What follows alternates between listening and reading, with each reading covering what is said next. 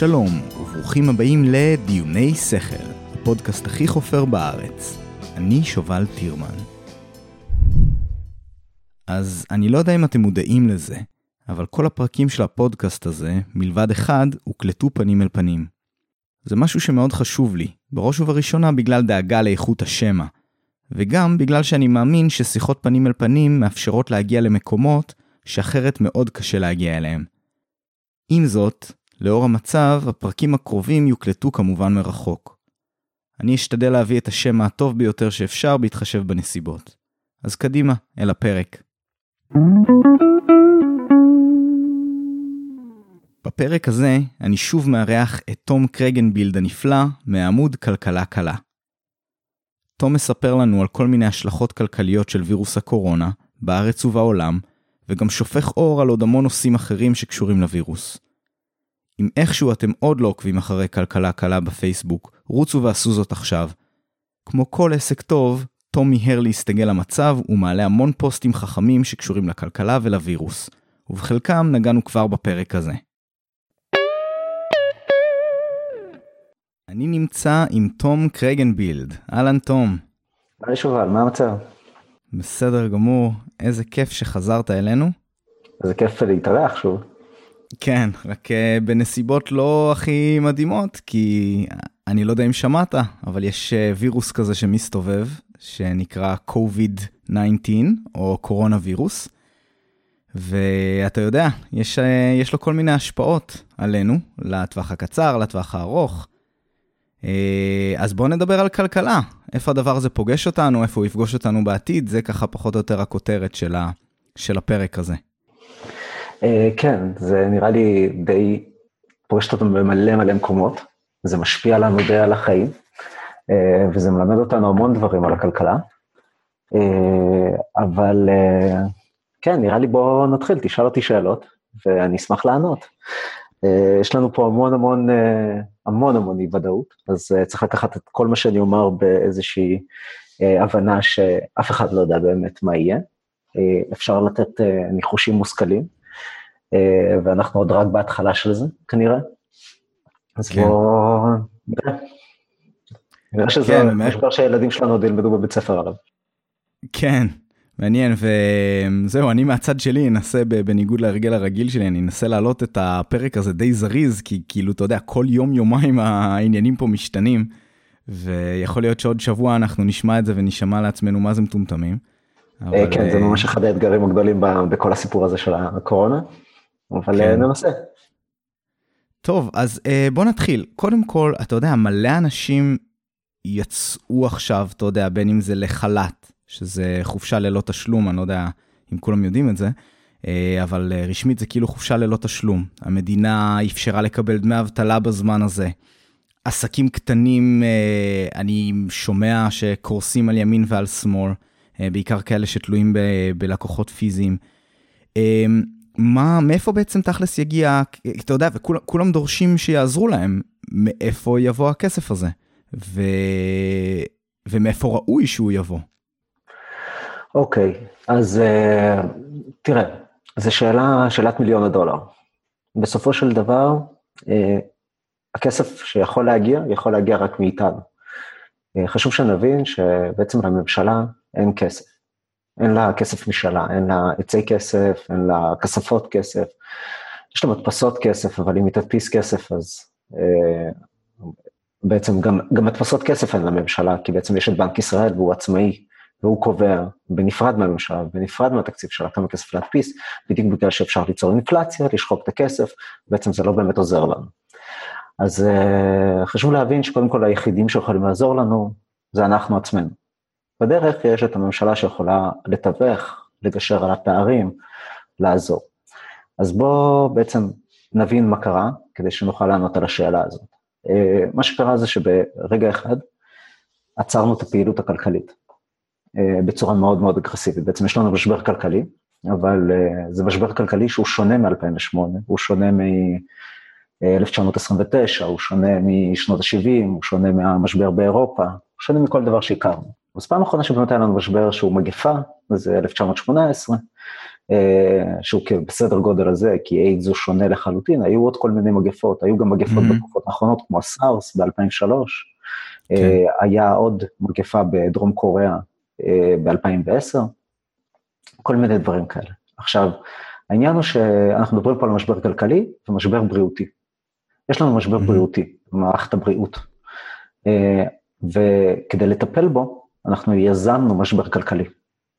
עכשיו, ב-2008, או בשנות ה-30, הכלכלה, האמון בין אנשים, בגלל כל מיני דברים שהובילו לזה, דברים מורכבים, mm-hmm. ומבנים כלכליים מסוימים, ובועות שהתנפחו, וכל מיני כן. דברים כאלה, האמון בין אנשים נשבר, והפעילות הכלכלית הפסיקה לעבוד, כי היה קשה להלוות כסף, אנשים לא סמכו אחד על השני, הרבה הרבה דברים שקרו ברמה כלכלית.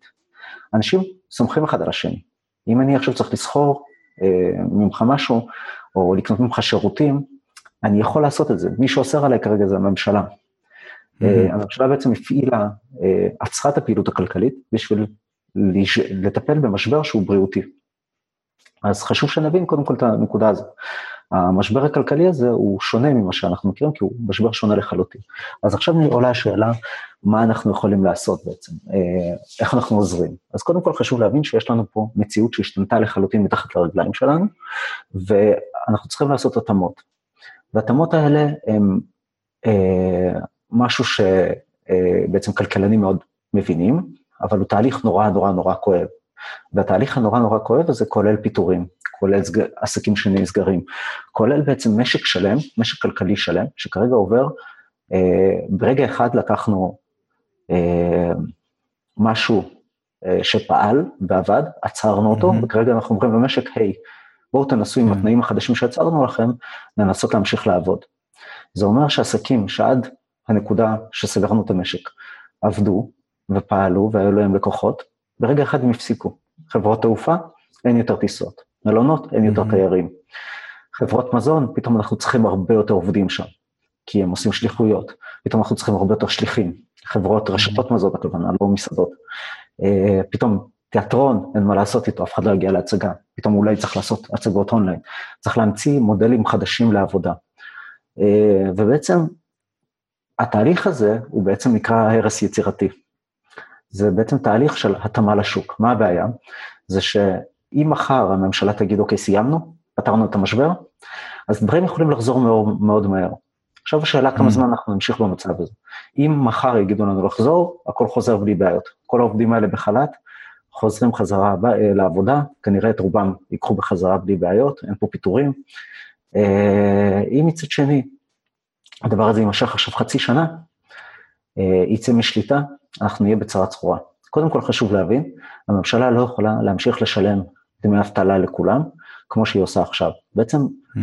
אנחנו צריכים להבין מה הממשלה מנסה לעשות. מנסה, הממשלה כרגע מנסה לעשות צעד קיצוני קצת, לעצור את הפעילות הכלכלית, כדי לשמור עלינו בבית, כדי למפות איפה נמצאים כל האנשים, איפה הם יושבים, איפה כל החולים נמצאים, לקחת את כל החולים האלה, להעביר אותם למלוניות, את המקרים הקלים, או את המקרים הקשים לבתי חולים, וברגע שאנחנו השתלטנו על הסיפור הזה, עדיין יהיו כמה יוצאי דופן. את היוצאי דופן האלה אנחנו נטפל בהם על ידי מעקב דרך הטלפונים, אה, כל מיני התראות ודברים וטכנולוגיות, אבל בשנייה שנשתלט על הסיפור הזה, נוכל להחזיר את הפעילות הכלכלית די מהר.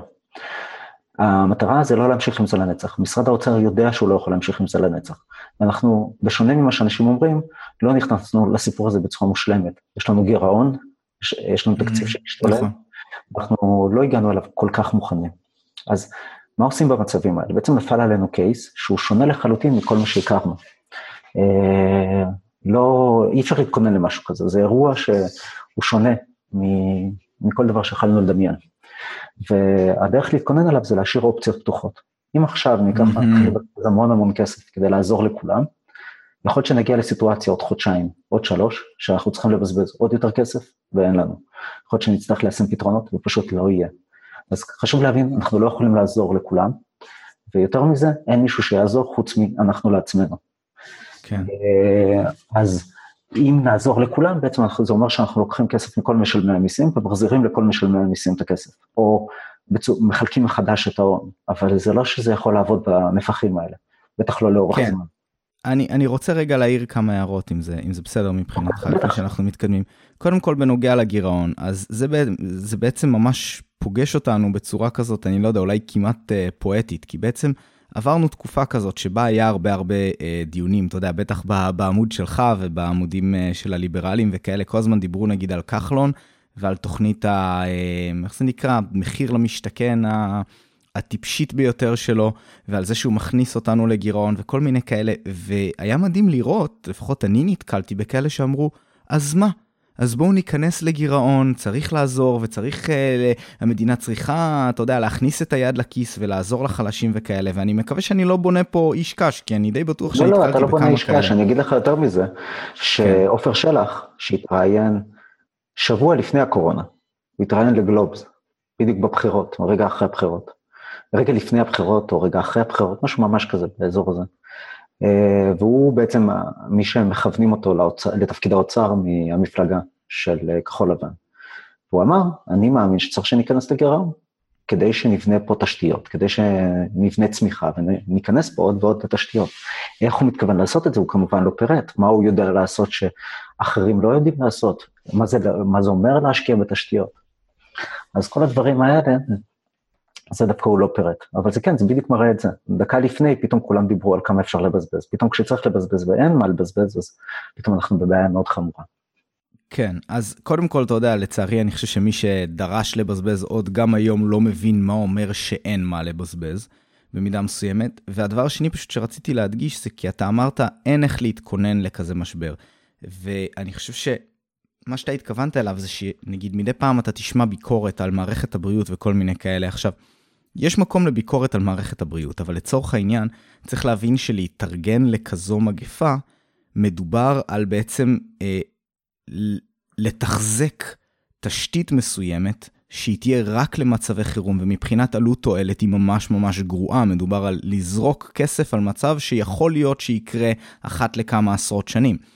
אז מה שאתה אומר זה שבעצם, אוקיי, אה, אולי, אה, אתה יודע, להחזיק עוד מסכות ועוד בדיקות לווירוסים כאלה, שיהיה אפשר לבצע ישר עשרת אלפים בדיקות ביום, זה חד משמעית פשוט לא משתלם כלכלית, ו- ובכזה מצב, אנשים אפילו שבעד להשקיע בבריאות יגידו, אתם לא משקיעים במקום הנכון. אה, אה, נכון. אבל היופי באמת בלא להיכנס לגירעון, ומעבר לכך אולי לנסות לשמר עודפים ולהקים איזושהי קרן אתה יודע, של עודפים כזה, שתהיה בדיוק למצבי החירום האלה, היופי בכסף זה שהוא סופר גמיש. אז בעצם הדבר הנכון לעשות, והסיבה שעדיף לפעמים לא להוציא כסף, לא על הבריאות, ולא על תשתיות, ולא על כלום, אלא פשוט לשמור את הכסף הזה למצב חירום, זה, זה באמת בגלל הגמישות הזאת, שעכשיו אנחנו לדוגמה ממש ממש צריכים אותה. ואז כשאומרים המדינה צריכה לשלוח את היד לכיס, באמת תהיה לזה משמעות, וזה יהיה לכיס של משהו שבאמת קיים באוצר, ולא לכיס שלנו האזרחים. זהו, רק רציתי קצת... נכון, בעצם אה, מה שהמדינה יכולה כן. לעשות כרגע, זה לגשת לכיס של הילדים שלנו, ושלנו בעתיד, כן. ולקחת ולנסות... כי זה מה שאומר להיכנס לגירעון בעצם, זה אומר כן, להלוות כסף, ובעצם לקחת מהעתיד. לקחת הלוואות. עכשיו חשוב להבין ששוק ההון כרגע בקריסה מוחלטת בעולם, זה גם קושי. מי רוצה לקנות את האג"חים שלך? זה עד כדי כך פשוט, כמה תצליח לגייס. זה לא שאתה יכול כן. עכשיו לבוא ולמכור אג"חים חופשי. אז uh, אני מאמין שאנחנו יכולים, כי סך הכל כנראה סומכים על מדינת ישראל, אבל uh, זה גם אתגר. כן, האג"ח שלך נראה, טוב, מצד אחד אג"חים זה אטרקטיבי כי זה יציב יותר, אבל מצד שני, אתה יודע, כשהשוק במקום כל כך נמוך, אז זה פתאום, היי, אני יכול לקנות מלא מניות עכשיו בזיל הזול, ואג"חים אולי טיפה פחות אטרקטיבי למי שקצת יותר רואה את זה בצורה הזאת. נכון. אה, כן. לגמרי, אז זה בדיוק הנקודה, שאנחנו לא יודעים מה יבוא, אבל אנחנו באמת mm-hmm. יודעים שכסף מאפשר לנו גמישות, זאת נקודה מאוד חשובה. וברגע כן. שאתה מתכונן לזה בצורה טובה, אתה באמת יכול לבוא ולהגיד, אוקיי, עכשיו אני לוקח כל מיני צעדים שיאפשרו לי להוציא הרבה כסף, לתמוך בעובדים ש... איבדו את העבודה, אני יכול לעשות את זה שלושה חודשים, אני יכול לעשות את זה חצי שנה. Mm-hmm. כל מיני הכנות. ואם כן. לא עשית אותה מראש, ואם חגגת כשהיית בתקופות של צמיחה, אז היא הרבה יותר קשה לקחת את הצעדים האלה אה, בזמן משבר. אתה צריך לשמור על אופציות פתוחות. ולכן גם חשוב שנבין שאלא אם כן אנחנו רואים את הסוף, יש כבר ודאות ברורה לגבי סוף הסיפור הזה, אנחנו עדיין לא יכולים להתחיל ולחלק פה כסף לשמאל ועל ימין. תחשוב, אני אתן לך את הדוגמה הכי טובה, זה אלעל. אלעל הייתה הראשונה שנפלה. הראשונה שצעקה, חבר'ה, תבואו להציל אותי, קרסתי. כי קורונה. היא דרשה 500, בין 500 ל-700 מיליון שקל. תחשוב mm-hmm. איזה מזל שלא הצלנו אותם. רגע, רגע, ת, תגיד כמה זה, נגיד, אתה זוכר כמה זה ביחס לשווי שלה? השווי שלה הוא 300 מיליון כמה שאני זוכר. זהו, כאילו פשוט דרשו יותר ממה שהם שווים. זה ממש זה מגוחך לחלוטין, אבל נשים בצד, נגיד שזה הכי מוצדק בעולם. אם אתה גדול מדי מכדי ליפול, כנראה שאי אפשר להציל אותך בשלב הזה. אנחנו mm. חייבים לזכור את המשפט הזה כרגע, אם אתה גדול מדי מכדי ליפול, אין לנו את הכסף לבוא ולהציל אותך. חשוב להבין, למה מגיע לאלעל שיצילו אותם, למה לא מגיע שיבואו ויצילו מישהו אחר. Mm-hmm. אז אה, אלעל יש לה מטוסים שאפשר למכור, יש לה נכסים, יש לה אנשים, יש המון המון דברים שהיא יכולה לעבוד איתם. היא יכולה לעשות כרגע משלוחים של סחורות, היא יכולה לעשות התאמות. הוועד נלחם בכל שינוי כזה לאורך כל הדרך, כשהחברה הזאת הייתה צריכה התייעלות. לא מדובר בחברת תעופה מדהימה במיוחד. חברה בינונית, שמקבלת הרבה סבסוד מהממשלה בשביל כל נושא הביטחון. וגם על זה היא מתלוננת, וגם היא אומרת, אנחנו עושים את זה, והנה מגיע לנו עוד יותר. היא עושה את זה לא יעיל, ההוצאות ביטחון גדלו מאז שהתחילו לסבסד אותם, בקיצור בלאגן שלהם עם הל"ל. אבל מה שחשוב להבין זה שהיא פשוט הייתה הראשונה שצעקה. ואחרי זה הגיעו המלונא, המלונאים, וגם הם צעקו, mm. והנה עכשיו כל המשק עצר, וכולם קרסו. אז מה עושים? Mm. מזל שלא הצלנו אותם. תחשוב, אם היינו מצילים אותם על ההתחלה, אם היינו רצים ועוזרים לראשון שנפל. יש בעיה. אה, עכשיו, מה שאני חושב שחשוב להבין, זה שקודם כל, יש אנשים שנמצאים במצב יותר טוב, שיש להם חסכונות, שעשו, אתה יודע, לא יודע, במזל או לא במזל, החיים שלהם במקום יותר טוב. יש אנשים שאולי בגלל חוסר אחריות, או אולי בגלל מזל רע, או כל מיני נסיבות בחיים שצריך להתחשב בהם, והן יכולות להיות יותר מוצדקות ופחות מוצדקות, נמצאות במצב, נמצאים במצב קשה יותר. אנחנו פשוט צריכים להסתכל בסביבה שלנו, לחשוב איך אנחנו יכולים לעזור, ולהושיט יד למי שצריך עזרה כרגע. זה מה mm-hmm. שכרגע אפשר לעשות, קודם כל בינינו לבין עצמנו. קודם כל ערבות הדדית פשוטה. אחרי זה, נכון, הממשלה יכולה להחזיק את זה, כנראה חודש, חודשיים. אחרי זה אנחנו נתחיל לראות צעדים הרבה יותר קשוחים. אנחנו נמצאים באחוזי אבטלה, נראה לי היום כבר דיברו על 16 אה, אחוז נראה לי, כן, כן. Mm. משהו מטורף. אה, בוא נגיד, זה עוד לא שנות ה-30 של ארה"ב כשזה היה 25, אבל זה מספרים מאוד גבוהים. צריך לזכור שרוב האנשים האלה יחזרו לעבודה אם זה נגמר מחר. אם זה כן. ייגמר עוד חצי שנה, כנראה שלא. אה, משרד האוצר מהמר על 20 אחוז אה, מתוך הקבוצה הזאת שלא יחזרו למקום העבודה. Mm. אז יש פה, זה שיקולים מאוד קשים, אין לי תשובות נכונות לגבי זה, אבל uh, צריך להבין שאנחנו קודם כל צריכים לטפל במשבר הבריאותי, להחזיר את השגרה כמה שיותר מהר, ואז לטפל, ב, להציל עסק לשם הצלת העסק. קודם כל אנחנו צריכים לסיים את נושא הקורונה, כל המשאבים צריכים להיות מופנים לשם, ואנחנו צריכים לאפשר למשק לעשות את ההתאמות כמה שיותר מהר. ופה דווקא הממשלה כן יכולה לעזור, כל דחיית התשלומים שהיא עשתה, כל ה... אם היא יכולה לתקן בירוקרטיות מזיקות. ו... להקל על בירוקרטיות לגמרי. אתה רואה את זה בתחום של הרפואה, שמקצרים כל מיני מסלולים לקבלת אישורים, בטח בארצות הברית, של ה-FDA וכאלה. וואלה, צריך להוריד רגולציות גם על דברים אחרים. כי כאילו, אתה יודע, כל מיני רגולציות של אה, משרד הבריאות שקשורות uh, לענייני תברואה ודברים כאלה, זה כרגע יורד בסדר העדיפויות, ואם זה יאפשר להביא מזון בצורה שהיא קצת זולה ויעילה יותר, ולאפשר לשחקנים uh, זריזים שיכולים להתאים את עצמם להיכנס לשוק, uh, זה חשוב מאוד. אז אתה יודע, זה הזמן בדיוק לעשות את השינויים האלה, איפה שממש רואים את התועלת. לגמרי. Uh, בטווח המאוד קצר. זה, זה בדיוק זה, זה בדיוק המקומות שבהם אפשר, אה, הממשלה יכולה לבוא וליצור תהליך מאוד קל להקמה של עסק, להקל אולי. תראה, הממשלה לא יכולה כרגע להקל במיסים, זה יהיה בעייתי, כי הממשלה נמצאת במצב, במין, אה, בין הפטיש לסדן, היא צריכה להוציא הרבה כסף, יותר מהרגיל, והיא צריכה לשמור על הכנסות.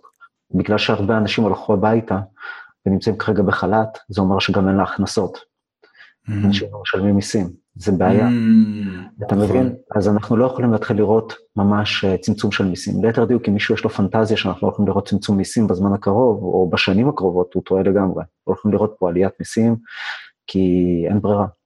אני מקווה שנראה עליית מיסים, כי אם לא, זה אומר ניכנס לגירעון, ונחגוג על גירעון שזה בכלל, בכלל יהיה רע לאורך זמן.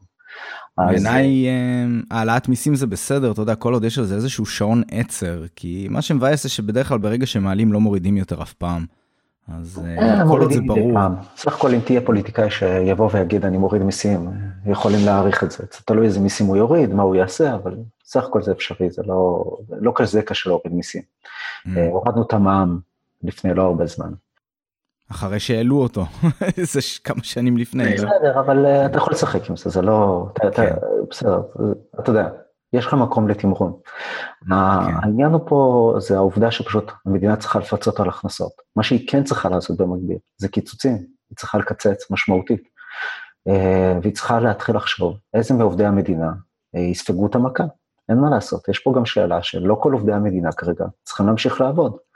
אה, וחלקם צריכים ללכת הביתה, וזה מאוד חשוב שלקחו את ההחלטה שהולכים לקצץ בכוח האדם. אנחנו כרגע, הממשלה באה להתמקד בבעיה מסוימת, וזה אומר שבעיות אחרות כרגע ירדו בסדר העדיפויות עד שנשתלט על המצב. המציאות שלנו שונה לחלוטין, הבעיות שלו, שלה שונות לחלוטין, והממשלה צריכה להיות מספיק גמישה כדי לעשות את זה. זה המצב כרגע. כן, לגמרי. צריך לזכור בסופו של דבר שאתה יודע שאם יבואו עכשיו עובדי... Uh... ציבור, עובדי מדינה, ויגידו, היי, מה זה, לוקחים לנו מהמשכורות, או מפטרים אותנו, כל מיני כאלה. כן, זה, זה במידה מסוימת, אתה יודע, אתה, אתה, אתה מרגיש את הכאב שלהם, אבל זה, אם זה לא יהיה, זה יבוא על חשבון משהו אחר. זה... זה, לא, זה לא סתם יבוא על חשבון משהו אחר, זה יבוא על חשבון האנשים כרגע שנמצאים בבית. שנמצאים בדיוק כן. באותו מצב, פשוט הם בשוק הפרטי. ואין שום סיבה שנעדיף את השוק הציבורי לשוק הפרטי. אין, אין פה שום, אין פה משהו מיוחד. מורים כרגע, בגלל שילדים נמצאים בבית, בגלל שמערכת החינוך לא הצליחה לבצע משימה יחסית פשוטה של לימוד אה, מרחוק, ועם כל הכבוד למשימה הזאת, היה אפשר לבצע אותה אחרת. אין שום צורך שכל מורה תשב עם הכיתה שלה ותנסה לעשות סימולציה מלאה כאילו היא בכיתה. Mm. של 100 מורים, תתחילו להקליט אה, תכנים לכל השכבות, ולשלוח את חומר הלימוד בצורה מרוכזת לכל פר שכבה, את כל התוכנית לימודים, תוציאו כמה שיותר סרטונים. בנוסף לזה, תתחילו לעבוד עם כל מיני תכנים שכבר יש באינטרנט, תתרגמו אותם. בשביל זה לא צריך צוות את כל המורים שנמצאים בארץ. אפשר לקחת, לבנות צוות משימה לזה, ולהעלות את הדבר הזה תוך שבוע, להתחיל כבר להניע תכנים. צריך רק mm. רצון, אבל מה? מעבר לזה, אתה לוקח, אתה לוקח את המאה הטובים ביותר, את האלה שיודעים להעביר שיעור בצורה טובה ביותר, זה יכול להיות אפילו רווחי. נכון, זה גם ישרת את מערכת החינוך אה, להבא, אבל ברור לנו שיש ועד את ארגוני המורים שהתנגדו, כי חס וחלילה שיהיה תוכן באינטרנט, ושמורה לא יקבל את התשלום על זה שהוא העביר שעה כפול אה, אה, אתה יודע, כפול אלף מורים שעושים את אותו דבר בדיוק, וחלקם עושים את זה טוב וחלקם עושים את זה רע. אה, דרך אגב, אני גם לא נגד זה שהמורים יהיו מעורבים, פשוט אפשר לצמצם את שעות הפעילות שלהם. לדוגמה, מורה שמתחברת פעם ביום לשעה, עונה על שאלות, פותר תרגילים, זה יותר קריטי. בינתיים הילדים יודעים להתמודד עם uh, לימודים מהאינטרנט. אתה יודע איך אני יודע שהם יודעים להתמודד עם uh, לימודים מהאינטרנט? כי הם כל היום יושבים, והם לומדים על משחקי המחשב שהם משחקים בהם, והם לומדים על תחביבים שהם עושים, והם יושבים בטיקטוק, mm-hmm. ומתפעלים דברים הרבה יותר מסובכים מללמוד שיעור, uh, לראות סרטון וידאו עם מורה שמסבירה להם. זה הכל, כן. זה, זה אפשרי. זה דורש תשומת לב, זה דורש התאמות, זה לא יהיה מושלם, יהיו תלמידים שיצטרכו קצת יותר עזרה, אבל בגדול, בתקופה הזאת, בתקופת הביניים, אפשר להרים את זה בצורה יחסית סבירה. לא צריך רצון, זה הכל. אה, אפשר לעשות את זה אחרת. הם בחרו לא לעשות את זה ככה, ובסוף מה שקורה זה שכל המורים ילכו הביתה אה, על חשבון הימים שלהם, על חשבון ימי חופשת הפסח, ואתה יודע, ההוצאה הזאת ממשיכה לגדול, ובסוף גם, אם זה נמשך מעבר, אז יש שם שאלות פתוחות מה קורה, אבל uh, לדעתי, סך הכל צריך להבין שכמה שמורה חשוב, גם הילד נמצא בבית עם ההורים שלו, ויכול גם פשוט ללמוד מהם. זה גם חלק מהעניין, גם אם זה לא מושלם, גם אם ההורים כרגע עובדים במקביל, אבל uh, יש, אפשר לעשות דברים אחרת, אפשר לבנות מערכת uh, יחסית יותר טובה, ולעשות את זה נכון. כן, אתה, אתה יודע מה, מה לא יוצא לי לשמוע הרבה, אבל אולי זה באמת עוד מוקדם, והדברים האלה עוד לא, עוד לא הספיקו לכתוב עליהם בתצורה הזאת. צריך לעשות פה פשוט שיקולים, אתה יודע, זה הכי פשוט שיש, אה, ברמת העיקרון, כן, ברור שזה מורכב, של עלות תועלת. ובעצם השאלה שצריך לשאול זה כל שקל שאני משקיע עכשיו, מה הוא יהיה לי בעתיד. אז אתה יודע, כשחושבים על מורים, ואני אהיה פה גס לחלוטין מהבחינה הזאת, אתה תפטר מלא מורים, זה לא כאילו הם ילכו וייתפסו על ידי, ייגנבו על ידי חברות אחרות, כן? כאילו אם תרצה לבוא להעסיק אותם עוד כמה חודשים, הרי מערכת החינוך זה לא דבר שיכול למות, מערכת החינוך יקום לתחייה מאיזה אפר שלא יישאר, בניגוד לחברות פרטיות. אז אתה יודע, גם אם אתה מרסק לגמרי את מערכת החינוך עכשיו ובונה אותה מחדש עוד נגיד חצי שנה, נהיה פסימיים לחלוטין, כל המורים האלה יהיו אמנם עניים בשלב הזה אולי, אבל, אבל הם עוד יהיו שם, הם עוד ירצו לבוא לעבוד. אין, אין להם באמת ברירה, וכאן כאילו זה באמת, אמרתי את זה בצורה קרה, ואני לא טוען שזה מה שצריך לעשות. אני רק אומר שגם אם יעשו את זה, זה יעבוד. נכון. ואז אם אתה מסתכל, אני, אני רק אה, אמשיך עוד טיפה. אם תסתכל על העסקים הפרטיים, מה שקורה עכשיו זה שבעצם לצורך העניין זה כאילו הם מחזיקים את הנשימה שלהם. הם כאילו עכשיו לא נושמים, אתה מחזיק להם את הראש מתחת למים. עכשיו, אם הם יהיו יותר מדי זמן עם הראש מתחת למים, הם ימותו. ואם אתה תיתן להם איזה בלון חמצן קטן, חלק מהם יכול להיות שיצליחו לשרוד את התקופה הזאת ופשוט לקפוץ ישר על הרגליים. והם יחזרו להיות עסק שהוא מתפקד ויכול לעזור לשקם את הכלכלה. אז מהבחינה הזאת, לזה אני קורא עלות תועלת בהקשר הזה. יכול להיות שעסקים שהסיכוי שלהם לשרוד, אם אתה רק תיתן להם את העוד קצת אוויר לנשימה הזה, אם הסיכוי שלהם גדול, לדעתי, ושוב, על פניו, לא חשבתי על זה מאוד לעומק, זה כנראה המקום שאליו צריך אה, לכוות את הכסף, כי, כי זה יהיה לטווח הארוך נכון יותר. מה דעתך על זה? זו שאלה מאוד מורכבת, כי ברור לך שבשנייה שאתה תתחיל לחלק כסף, יותר אנשים ירצו את הכסף הזה. בסדר? כאילו גם עסקים שאולי הם לא במצב כזה גרוע, ושהם יכולים כן. לעבור את זה בשלום. אז, לא, uh, לא התייחסתי לפן הפסיכולוגי פה בכלל, כן? הלכתי על פרקטיקה קרה. ברור, ברור, וזה ברור לי מאיפה בדיוק הטענה הזאת. אז יש דרכים לעשות את זה. לדעתי הצורה שבה הממשלה בחרה לעשות היא לא כזאת רעה. היא באה ומציעה הלוואות לעסקים, והיא נותנת ערבות של המדינה עבור העסקים, שזה אומר שבעצם היא מתחייבת שאם העסק לא יחזיק את זה, אז, ה, אז מי שיחזיר את זה יהיה המדינה. אה, mm. עכשיו, האם, כאילו, הם גם, לפי מה שלפחות נראה, בנק ישראל מפעיל את הבנקים כדי שהם כן יעזרו וכן ייקחו חלק וכן ייתנו את ההלוואות. בעצם זה בא, אה, עכשיו, למה זה חשוב לעשות את זה ככה ולא פשוט לחלק כסף? כי אנחנו כן עדיין רוצים שהבנק בבסיסו יבדוק שהעסק הזה יכול לשרוד, שיש היגיון מסוים מאחורי זה, שאתה יודע, שאתה תיתן את הכסף, הוא אכן יעבור את התקופה הזאת, ובסופו של דבר יעמוד על הרגליים, שה... אה, שהבנק לא לוקח על עצמו סיכון גדול, ושגם הבן אדם כרגע לא משתעבד למשהו שגם הבנק, גם יגרום לבנק לרדוף אחריו אחרי זה 20 שנה, וגם ישבור לבן אדם את החיים. זה מערכת מאוד מורכבת, אין לה תשובות mm-hmm. פשוטות. אה, כל אחד יטען שהעסק שלו ישרוד, ושהוא צריך לקבל כסף והוא צריך לקבל תמיכה, שהממשלה צריכה לתת לו ערבות. זה שאלות מאוד מאוד קשות. אחת השאלות הגדולות בגדול כרגע בכלכלה זה העולמית, לא רק בישראל, זה החובות, מה עושים עם חובות? זו שאלה מאוד מאוד מורכבת.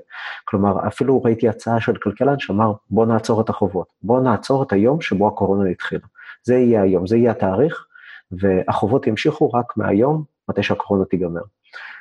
זה פתרון מאוד נאיבי, כי עדיין יש לך עסקים שמתפקדים, הם עדיין צריכים לקבל תשלומים על, ה, על הלוואות שהם נתנו, על התחייבויות שיש להם. אם, המה, אם התהליך הזה לא ינוע וחלק מההלוואות לא ישולמו בזמן, אז uh, תהיה קריסה עוד יותר גדולה. כל השרשרת mm. יכולה להיפגע.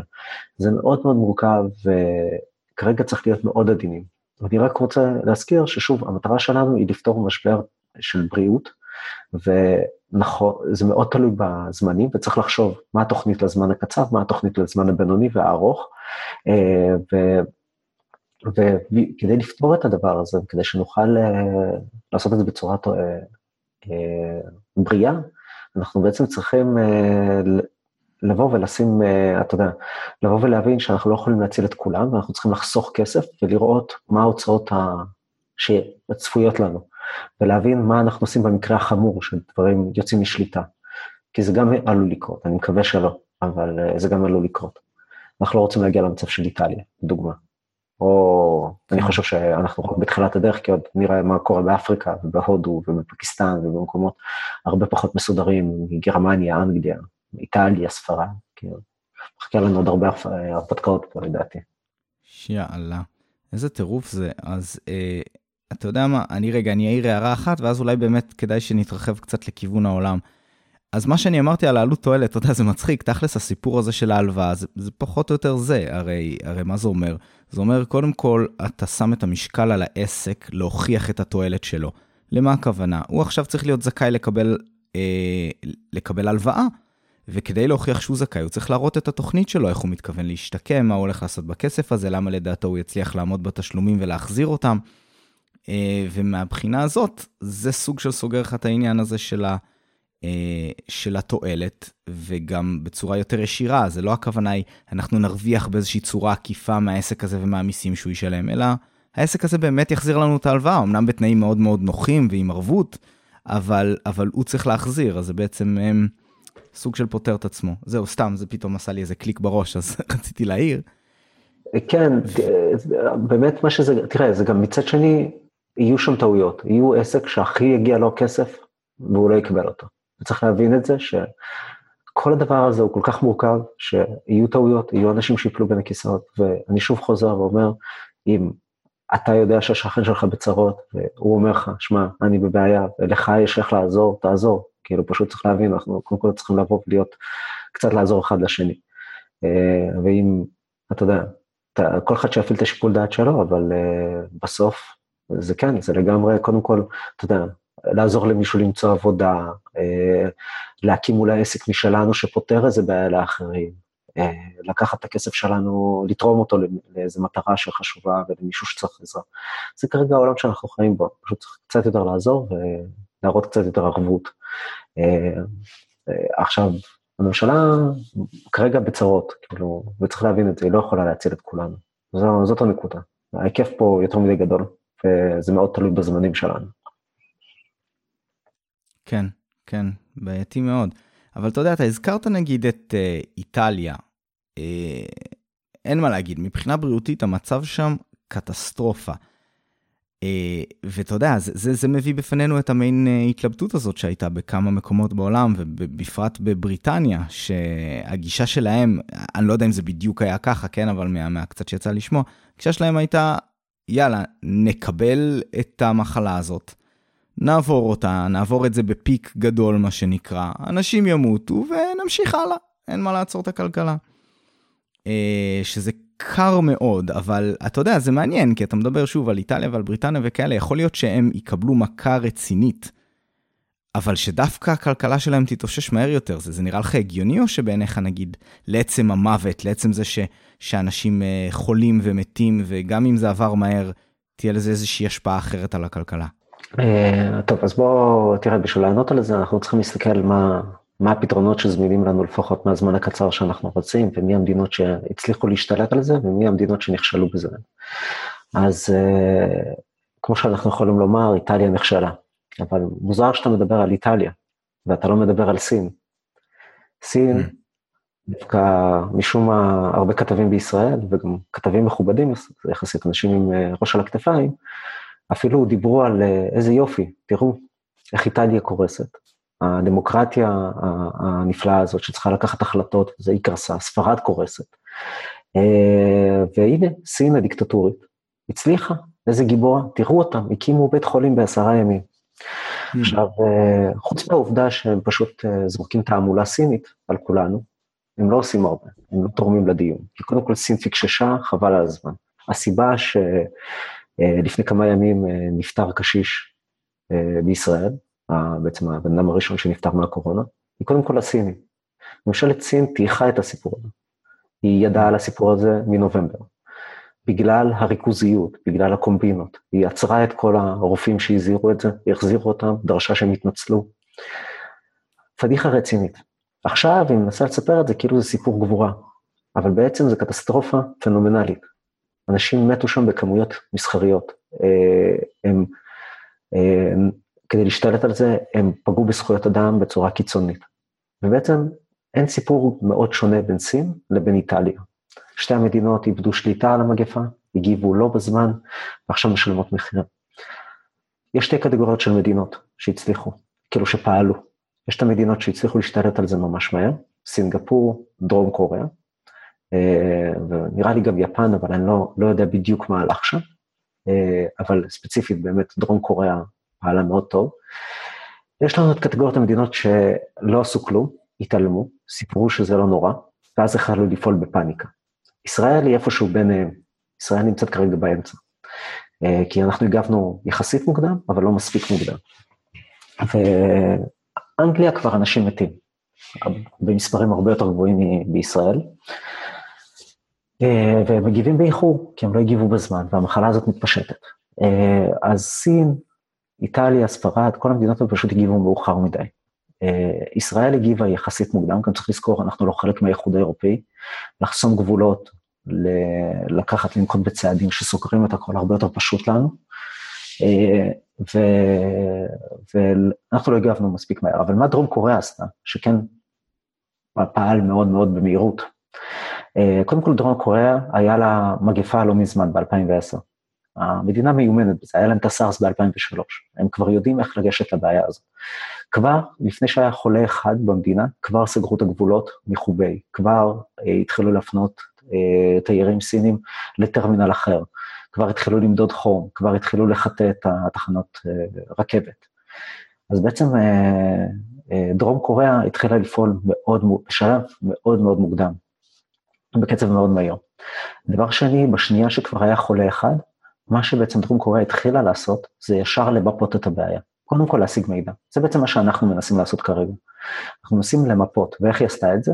קודם כל, שימוש בטלפונים, כדי להזהיר, אה, כדי לזהות איפה, עם מי החולה בא במגע, כדי להזהיר את שאר האנשים שפוטנציאלית יכולים אה, לחלות, בדיוק כמו שקורה עכשיו בארץ. Mm-hmm. הקמה של דרייבינים, שאפשר להיכנס עם האוטו ולהיבדק, שוב, בדיוק מה שאנחנו עושים כרגע. אה, הגדלה של מספר הבדיקות בצורה דרסטית, כנ"ל, בדיוק מה שאנחנו עושים. למה עושים את כל הצעדים האלה? אנחנו רוצים לזהות מי חולה, והשלב השני הוא לקחת את כל החולים האלה ולבודד אותם מהאוכלוסייה. וזה בעצם מה שהתוכנית של בעצם בנט, של לבוא ולבנות מלוניות. אה, שוב, אני לא יודע אם זה בנט, אני מניח שזה סך הכל אנשים תחת משרד שלו, אבל העובדה שהוא לוקח אחריות על התוכנית הזאת, נהדר. אה, בגדול, הוא לקח והסב בתי מלון, כדי שבעצם ייתנו את המענה הזה ש... אה, של עבור החולים קל.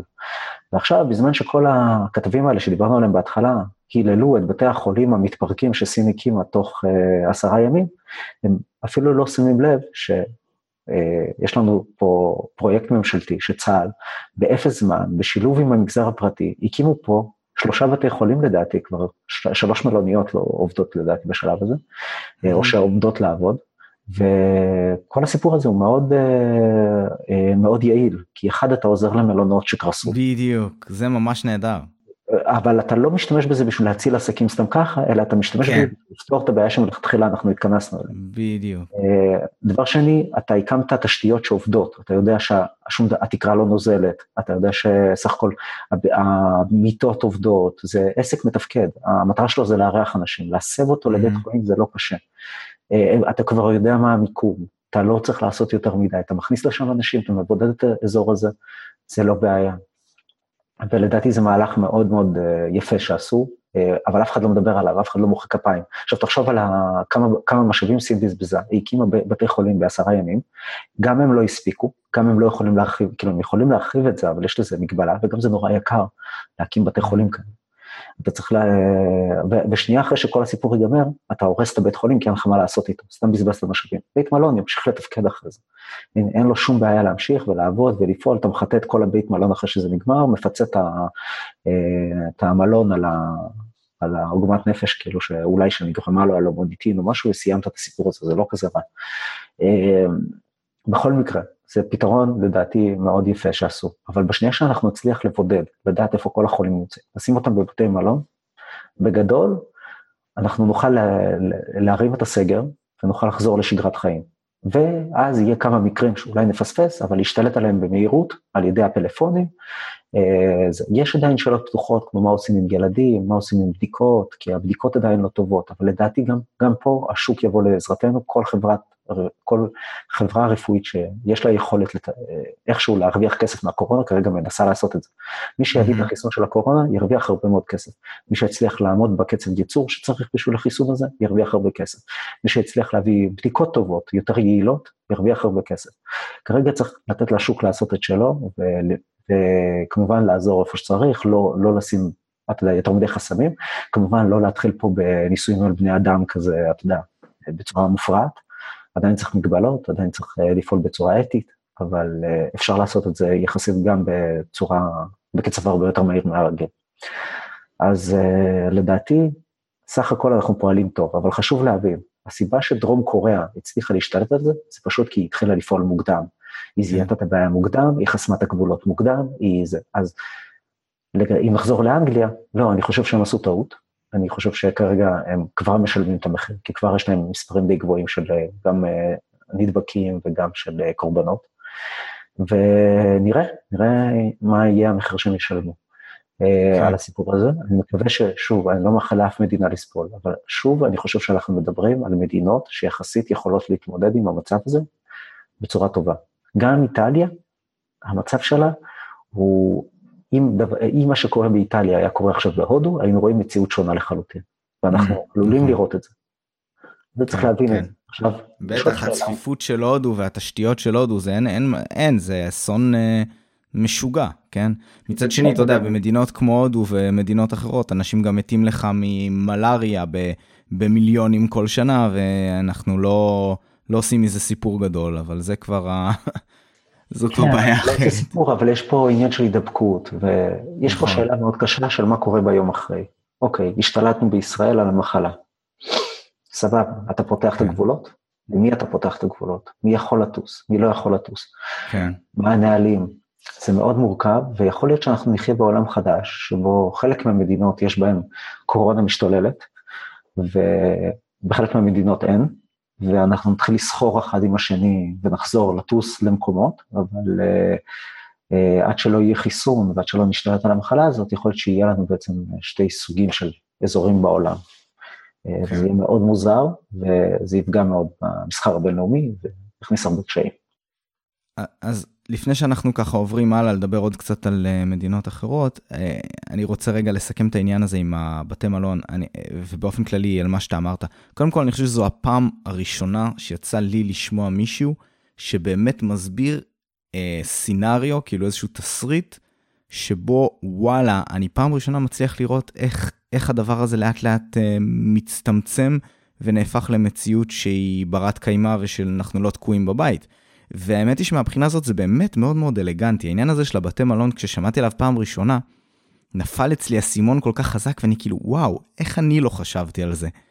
ומה שחכם פה זה באמת בכמה רמות. קודם כל, כמו שאתה אמרת, בתי מלון בנויים בצורה, לעומת בתי חולים, באמת הכל קצת יותר מבודד, אתה יודע, כי כל אחד בבית מלון רוצה את הפרטיות שלו, אז יש לך מלא מלא חדרים, וזה ממש בא לטובתך. אה, ודבר שני, זה מופרד מהבתי חולים, שזה מצוין, כי אין לך שם באותו מבנה אה, חולי קורונה יחד עם חולי סרטן מוחלשי חיסון ונשים יולדות, שזה דבר ממש מפחיד כשחושבים על זה, אתה יודע, כמה מהר כזה דבר יכול לעבור בתוך בית חולים. יש לך בית מלון, זה רק חולי קורונה. חולי קורונה באים לשם, הם לא באים לבית חולים, ואתה מבודד את הדבר הזה. אז קיצר, זה ממש מקסים, ו... מאוד מעניין מה שאתה אומר, אני מעניין אותי באמת נגיע למצב הזה שאתה יודע, כן. אנחנו כבר חצי נחזור לשגרה, ופשוט יהיה בתי מלון מלאים בחולי קורונה שלאט לאט אה, לאט לאט יתרוקנו ובהדרגה. אני מקווה שזה, שזה יהיה המצב, אני באמת מאחל שזה, שזה באמת יהיה, הסצנריו הזה יתממש ונצליח להשתלט כן. על זה.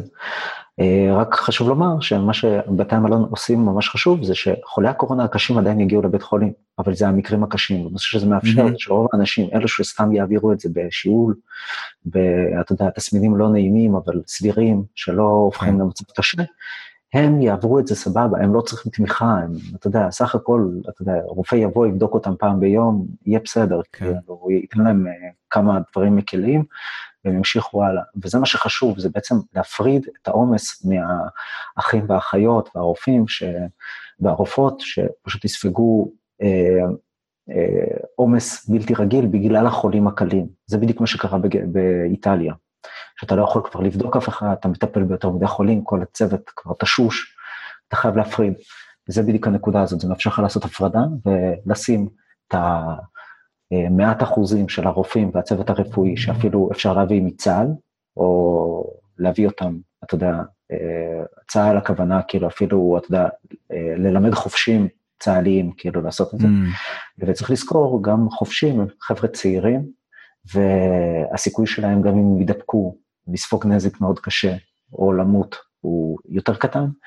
יש לזה כל מיני יתרונות שאפשר לנצל את זה, זה לא... כן. תראה, אתה גם, אתה גם יכול אשכרה במידה מסוימת לקרוא למילואים בחצי בהתנדבות, סתם אני מעלה עכשיו רעיון, כי אתה יודע, אם אנשים נמצאים בחל"ת והם יכולים לבוא לעזור איכשהו, בטח אם יש להם אה, איזשהו ידע של חובש בהיסטוריה שלהם, אני בטוח שהרבה ישמחו לעשות את זה. אה, אבל אני אה, מקווה שלא נגיע כן. לשם, אני מקווה שהצוותים הרפואיים ומה שיש לנו יספיק. יותר מדאיג אותי, ואת זה אני יודע מסך הכל בגלל שיש לי קרובי משפחה במערכת הבריאות, אנשים קרובים אליי, שחסר ציוד ואנשים עובדים בצורה חשופה, ואני מאמין שכרגע מגיבים ומסדרים את עניין הציוד, ומייבאים ומנסים לפתור את זה, אבל אם הצוות הרפואי יידבק כולו, אנחנו נהיה בבעיה מאוד מאוד חמורה, מאוד מאוד קשה. מצד שני, יהיה לך אחר כך סופר רופאים, שזה רופאים שלא יכולים להידבק בקורונה כי הם כבר חלו בקורונה. אה, כן, זאת טענה, אבל כן. אנחנו עוד לא בטוחים איך המחלה הזאת עובדת, כמה, מה אחוזי ההידבקות מחדש. יש המון כן. שאלות, אה, אנחנו לא יודעים אם המחלה הזאת תחזור, אה, בוא נגיד אנחנו, זה בעיה. זה זהו. בעיה. זה אתגר, כן. אתה צודק, זאת גם נקודה חשובה, כאילו, זאת נקודה חשובה שיכול להיות שאתה יודע, יש לה מחיר אבל, יהיה אנשים שימותו ככה. ברור, אבל חשוב לציין גם קצת לגבי החוסר ודאות לגבי המחלה, יש כאן כמה, גם כמה תסריטים שיכולים לקרות, ואני לא חושב שהרבה אנשים מודעים לזה. קודם כל, יש סיכוי מאוד מאוד סביר שהמחלה הזאת, אתה יודע, היא תיעלם לנו מתישהו, ופשוט תחזור כמה חודשים אחר כך. כי יש וירוסים שמתנהגים ככה, הם עוברים לחלק אחר ב, אה, בעולם, אה, וזה יכול להיות באמת אה, מקומות כאלה, באמת כמו נגיד הודו ומדינות באפריקה, שלא יכולים להתמודד, ואז זה נשאר שם כמעין מקום שתמיד הווירוס הזה נשאר לחיות בו. ואז מתישהו חוזר לפה בגל אחר, ויכול להיות שאתה יודע, כמו עם השפעת, עם איזושהי מוטציה קטנה, ככה שגם מי שחלה בזה יכול לחלות בזה שוב. אה, זה מצד אחד משהו שהוא מבאס, אבל לגמרי סביר שיהיה עם המחלה הזאת, וב, ומהצד השני דווקא יצא לי לשמוע שמבחינת החיסון, דווקא צופים שאם וכשיצליחו לפתח חיסון לדבר הזה, שיותר סביר שזה יהיה חיסון שאתה מתחסן פעם אחת וזהו, לעומת השפעת שזה עונתי. אומרים דווקא מהבחינה הזאת אופטימיים לזה שזה יהיה חיסון שהוא, זהו, כמו, כמו המחלות האחרות, כמו הדמת ושעלת, לעומת שפעת. זה, זה מהמעט שאני יודע על זה. כן, אז אה, תראה, באמת, אה, כרגע העונתיות, לפי מה שאני לפחות אה, הבנתי, זה שפשוט אנחנו בשלב מוקדם מדי, אנחנו פשוט עוד לא יודעים אם זה יהיה עונתי, לא יהיה עונתי, איך זה יחזור, זה יחזור, זה לא יחזור, אבל העובדה שגם עכשיו, גם באוסטרליה, שכאילו אמורה להיות הצד השני של העולם, איפה שיש קיץ, יש כרגע חולים, יש פחות mm. חולים. תזכור, שפעת היא גם עונתית, ואנשים עדיין חוטפים כן. שפעת בקיץ, כן. אז אה, זה פשוט אולי פחות מדבק, וקשה, אתה יודע, הטווח, אה, הדבקה, כאילו נגיד, אם אני מדבר איתך ואני יורק, אז הלחות באוויר גורמת, אה, גורמת לזה כאילו לא להתפשט באותה צורה כמו במזג אוויר קר, אבל זה עדיין יכול לקרות, אנחנו עדיין יכולים להדביק אחד את השני, אז זה דבר אחד. ובאמת לגבי החיסון, מוקדם מדי לדבר עד שלא יהיה חיסון, אין הרבה מה לומר. צריך לראות מתי יהיה, איזה, איך יהיה, אבל אין ספק שמיטב המוחות כרגע בעולם אה, לגמרי עובדים על זה. כלומר, מי ש... יש את כל התמריצים כדי שזה יקרה. אין פה אף תמריץ אחד שזה לא יקרה. השאלה רק מי כן. יהיה הראשון ומי יעשה את זה יותר טוב וירוויח את, ה, אתה יודע, את הקופה ממדינות, כן. את החיסון הזה. ולדעתי אנחנו נראה מישהו שבהחלט אה, כאילו, אם זה אפשרי, אנחנו נפתור את זה. אני, סך הכל אני מאמין במין האנושי. יש לנו מספיק, כן, מספיק כן. אנשים שעובדים על זה כדי לפתור את זה. ולדעתי, גם, אתה יודע, אולי לא נפתור את זה, אולי לא יהיה חיסון, אבל יהיה משהו שיקל מאוד על התהליך. אנחנו, תראה, תראה, תזכור כאילו משהו ממש מדהים בבני אדם. אנחנו, אה, אם תסתכל על האוקיינוס, אתה תראה שהחיה הכי אימתנית ומפחידה שיש שם זה הכריש הלבן. והוא שולט mm-hmm. באוקיינוס ללא עוררים. אבל אם תיקח אותו ותשים אותו על חוף הים, הוא בערך הדבר הכי מגוחך בעולם. כאילו, הוא תוך שנייה נראה פשוט מגוחך, אה, והוא חלש והוא פשוט פגיע. הסיבה לזה זה כי הסביבה שלו השתנתה והוא לא יודע להתאים את עצמו. בני אדם, למרות כל הקשיים, למרות האבטלה, למרות העסקים שקורסים, למרות הכל, אנחנו נורא אדפטיביים. אנחנו היצור הזה שירד יותר נמוך מהכריש באוקיינוס ועלה ועמד על הירח, והטיס מכונית לחלל, כל מיני שטויות כאלה. אנחנו נורא נורא אדפטיביים, אנחנו יודעים להתאים את הסביבה לצרכים שלנו. Uh, בגלל זה אני גם uh, סך הכל מאמין שהסביבה השתנתה ואנחנו נראה דברים מופלאים, אנחנו כבר עכשיו רואים דברים מופלאים. אתה רואה איך שוק רשתות המזון פשוט התאים את עצמו תוך שנייה למציאות החדשה. תוך שנייה. ופתאום יש לך משלוחים מסופרים קטנים, שכונתיים, שנתנו מענה אה, לסופרים גדולים שלא עמדו בעומס, תוך רגע. אה, אתה פשוט רואה מסעדות ועסקים, אני, אני עכשיו גיליתי שאני יכול להזמין חצי ליטר בירה מאיזה מקום בראשון, מאיזה בר בראשון, שוואלה אין לו לקוחות, אז יאללה, בואו נתחיל לעשות משלוחי בירה. גדול. אה, יש, יש המון המון דברים כאלה שפתאום קורים תוך דקה וחצי. ואנחנו פשוט לא יודעים להעריך את זה. החיסון יגיע מהשוק, הוא יגיע, כשאני אומר השוק זה בני אדם, זה לא, זה פשוט מישהו עם רעיון מוצלח, שבין אם זה חשוב לו, בין אם הוא רוצה לעשות כסף, בין אם זה שילוב בין השתיים, אבל בבירור יהיה מישהו שיפתור את הדבר הזה. ונהדר, כאילו אם בצע כסף מאפשר לנו להציל את האנושות, שבצע כסף יאפשר לנו להציל את האנושות. זה מעולה. כן, על זה אנחנו לגמרי יכולים להסכים. אמ, אז בוא רגע לסיום, בוא נדבר טיפה על ארצות הברית. מה, מה קורה שם? מה יקרה שם? כאילו, מצטער שאני קצת צוחק, אבל כאילו נראה שזה, שאם אנחנו הגבנו נגיד קצת יותר מאוחר מדרום קוריאה, ואנחנו קצת טיפ-טיפה אוכלים אותה על זה, אז הם מפגרים מאחורי זה בעוד איזה שבועיים שלושה שזה זמן שהוא סופר קריטי ועדיין הם לא הגיעו אפילו ל, אני חושב שלרבע מהמגבלות שיש עלינו עכשיו. אז מה, מה הולך להיות שם? חושב שהיה שם, אה, שוב, זה בדיוק עניין התזמון. ארה"ב אה, פשוט פספסה. פספסה, וגם עכשיו אנשים אדישים, וגם עכשיו הם לא מבינים לגמרי, גם כמו אצלנו דרך אגב, לא כולם מבינים פה מה, אה, עד כמה, למה יש את הסגר ומה המטרה ואיך, דרך אגב, אשמת חלק מהדבר הזה זה לגמרי הממשלה שלא מסבירה בצורה טובה איך נכון. יוצאים, מה התוכנית שלה. זה... אתה הראשון שהסביר לי את זה, בשיא הרצינות. אני, אני חופר בדבר אני הזה. אני לא בטוח, ו... אני חושב שכן, אני חושב שזה הסיפור, אבל זה פשוט נפל עליי, כאילו פתאום, כאילו, אתה יודע, הפאזל 500 חלקים הזה של מהלכי הממשלה הסתדר לי, בעקבות, mm. אתה יודע, למרות קצת בדיקות ושיעורי בית, וסוף סוף הבנתי כאילו מה, מה מנסים לעשות, והבנתי כאילו, זה, אבל אני לא מבין למה לא מסבירים את זה לציבור, אה, כי אה, לדעתי זה ממש מוזר. אבל בכל מקרה, אה, ברור שהיה פה תגובה מאוחרת, אני אגיד לך תגובה, עד כמה התגובה מאוחרת. כשנכנסנו פה לסגר, כשהתחיל הסגר, שזה בעצם היה, אנחנו עכשיו בשבוע השני שלו, אז בעצם שבוע אחורה. אני, ברגע שזה התחיל, אני בדיוק סיימתי הדרכה של, בעבודה, של, עשיתי הדרכות כאלה של כמה, uh, כמה חבר'ה אמריקאים שהגיעו אלינו להדרכות. הם היו אצלנו בעצם שבועיים.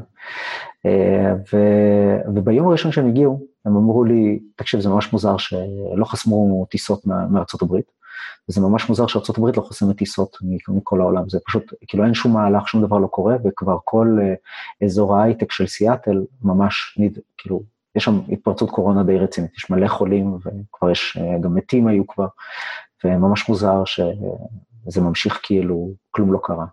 אז כבר אז, אתה מבין, לנו יש אדם אחד שמת, יש להם כבר עשרות, כאילו, זה, זה מצב, אה, כאילו, רק בסיאטל, אה, לדעתי, אני, אני לא, לא זוכר כבר את המספרים, אבל לדעתי אולי כבר מאות. אה, ו, ועדיין התגובה מאוד איטית. האמריקאים כמובן, אתה יודע, יש כל מיני, אתה יודע, סיפורים מוזרים כאלה כמו ריצות, והם רצים לקנות נשק, כאילו, נראה לי שהם פספסו את הקונספט של המחלה, כאילו, של מה הורג את זה. כאילו, תקנו סבון, אם כבר, אם זה כל כך חשוב לכם לרצוח משהו. גם את זה עשו. עם אלכוג'ל וזה. כן. אני כאילו מאוד אמריקאי לרוץ ולקנות תת מקלע כאילו כחלק מההכנה. כן אגב תום לא צוחק פה כן יש תמונות מאוד יפות של אנשים עומדים בתור לחנויות נשק. זה כזה מוזר. אני, אני, לא, אבל אני אגיד, אתה יכול מצד אחד לצחוק, אבל יכול להיות שזה מאוד מאוד הגיוני, המהלך הזה, להתחשב בעובדה שיכול להיות שאתה לא סומך על השכנים שלך שלא יתקפו אותך. ואז אתה יודע, mm. יכול להיות שיש אי אמון בחברה האמריקאית, שבן אדם אומר, שמע, אני לא יודע, יכולים להגיע, לשדוד אותי, מה אני מפגר? אני שם נשק, כאילו, עכשיו הולך להיות כאוס, ואולי הרמת פשיעה תעלה, וזה הדבר הנכון לעשות, אתה חייב נשק. אז כאילו, זה לא כזה מטומטם כמו שזה נשמע, אבל עדיין זה מאוד אמריקאי. אה, ועובדה שזו לא התנהגות שאנחנו רואים במדינות אחרות. אה, אז יש הבדלים תרבותיים, וגם כשאתה יודע, גם עוד נקודה באמת שחשובה לראות, כשאנחנו מסתכלים על כל מיני סטטיסטיקות, מהלכים שממשלות עושות, וכל מיני צעדים שנוקטים, גם ברמה כלכלית, כמו כשמסתכלים על מחקרים כלכליים, הרבה פעמים המחקרים מותאמים לתרבות האמריקאית, או לתרבות האירופאית, או מותאמים לתרבות שבה המחקר נעשה. וצריך להבין שיש גם הבדלים תרבותיים, ויכול להיות שהמשמעת, אולי משמעת יותר גדולה ביפן, או אה, קהילתיות יותר חזקה בקוריאה, עוד כל מיני דברים כאלה יכולים להוביל לזה שצעדים מסוימים יהיו יותר אפקטיביים. יכול להיות שכמה צעדים קטנים עזרו לעשות מה שבאנגליה לא, היה, לא יכל לעבוד, מה שבישראל הרבה יותר קשה לבצע. צריך לזכור את זה, למרות שנגיד חיפשתי קצת, וכן ראיתי שגם בסינגפור היה ביקורת על זה שהנה אנשים אמרו להם לשבת בבית ולא לצאת והם יצאו לקניון. אז כאילו, קשה לי לדעת אם, אה, אתה יודע, איפה הפן התרבותי מגיע לידי ביטוי, אבל עובדה שברוב המקרים לא בודקים אותו, והוא הרבה יותר עדין לזיהוי במדיניות ציבורית. אז חשוב לקחת את הדברים האלה בחשבון גם כן. אה, אבל אין ספק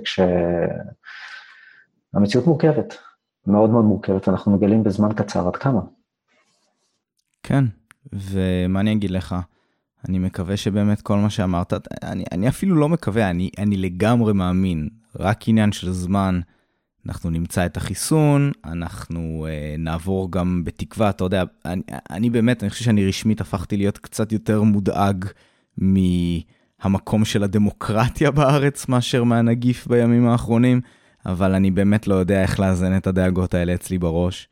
אה, ואני מקווה שמהר מאוד אנחנו נפסיק לדאוג לגבי הקורונה ונתחיל לדאוג ממשטרת המחשבות, שעוקבת אחרינו לכל מקום. אני חושב שזאת סוגיה, סוגיה ממש חשובה שאתה מעלה בעצם, איך בעצם אנחנו מאזנים את הדבר הזה שצריך לדאוג לציבור, עם, אה, במיוחד בנושא של אה, איסוף מידע טלפוני. זה, כן. אני ישר אמר, איך ששמעתי את זה, ישר באותו רגע ידעתי שזה זאת הסוגיה, כאילו, איך עושים את זה נכון, והאם עושים את זה, ומה המגבלות של זה. ואני חייב לומר שלמרות ש... עד ש... מאוד חשוב שתהיה ועדה ציבורית, מאוד חשוב שזה יהיה שקוף, מאוד חשוב שזה יהיה מוגבל בזמן. ההגבלת זמן זה קריטי, כן. כן, כן. כל הדברים האלה מאוד מאוד חשוב שהם יקרו.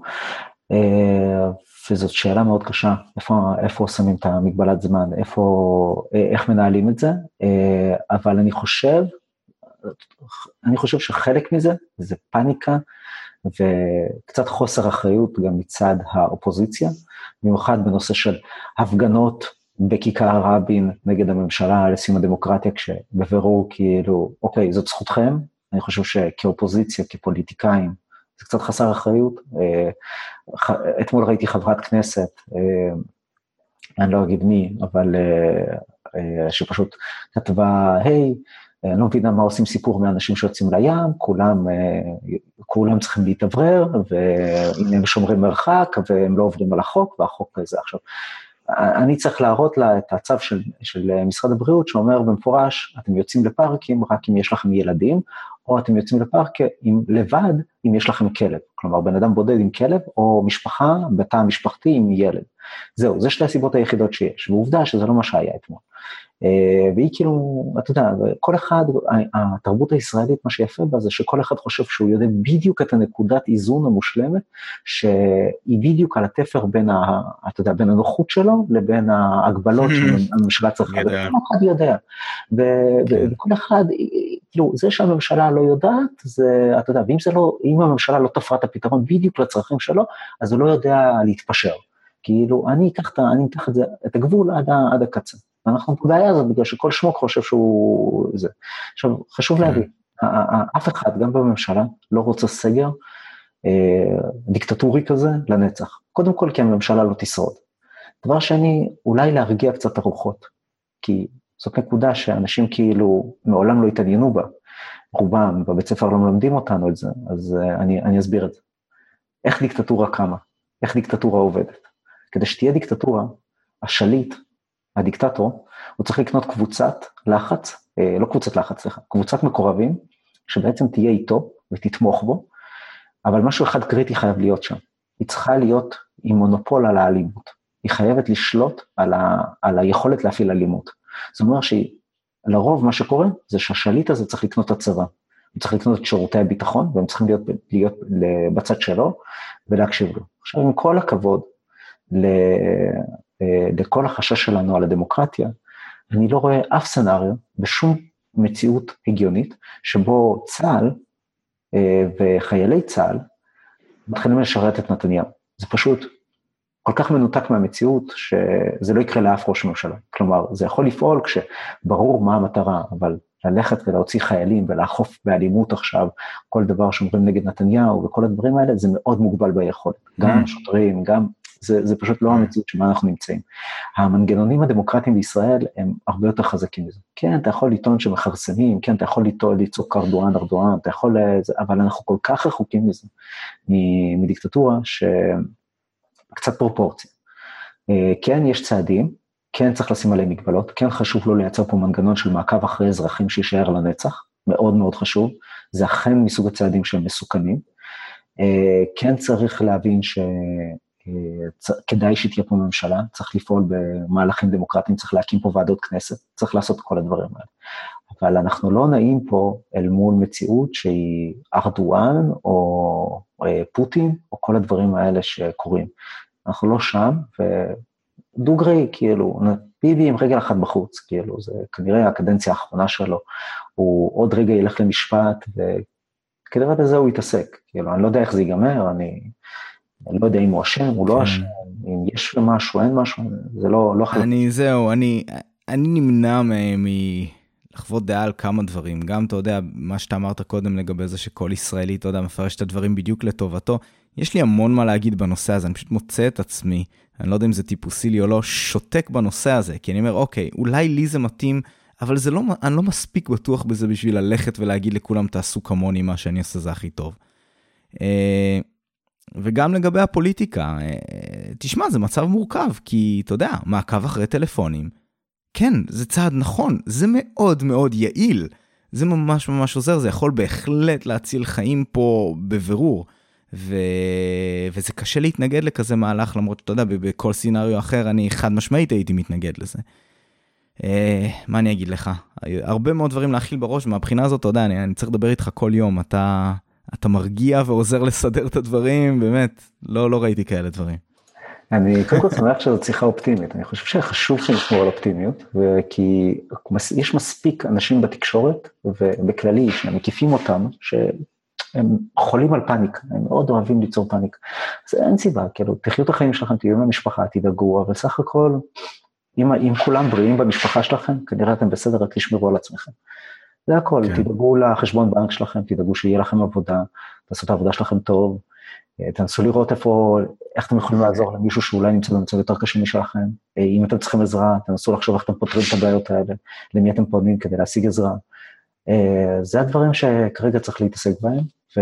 ואני אוסיף ואגיד שגם אם בצורה יותר אגואיסטית, אתה יודע, אם אתם בחל"ת או נאלצים לעבוד מהבית ואיכשהו נפל לכם קצת יותר זמן פנוי, וואלה, תחשבו, תיזמו, תראו אם אפשר איכשהו להרים איזשהו אה, אה, מיזם קטן ש, ש, שיכול אולי להמריא בתקופה הזאת ולהיות מתאים.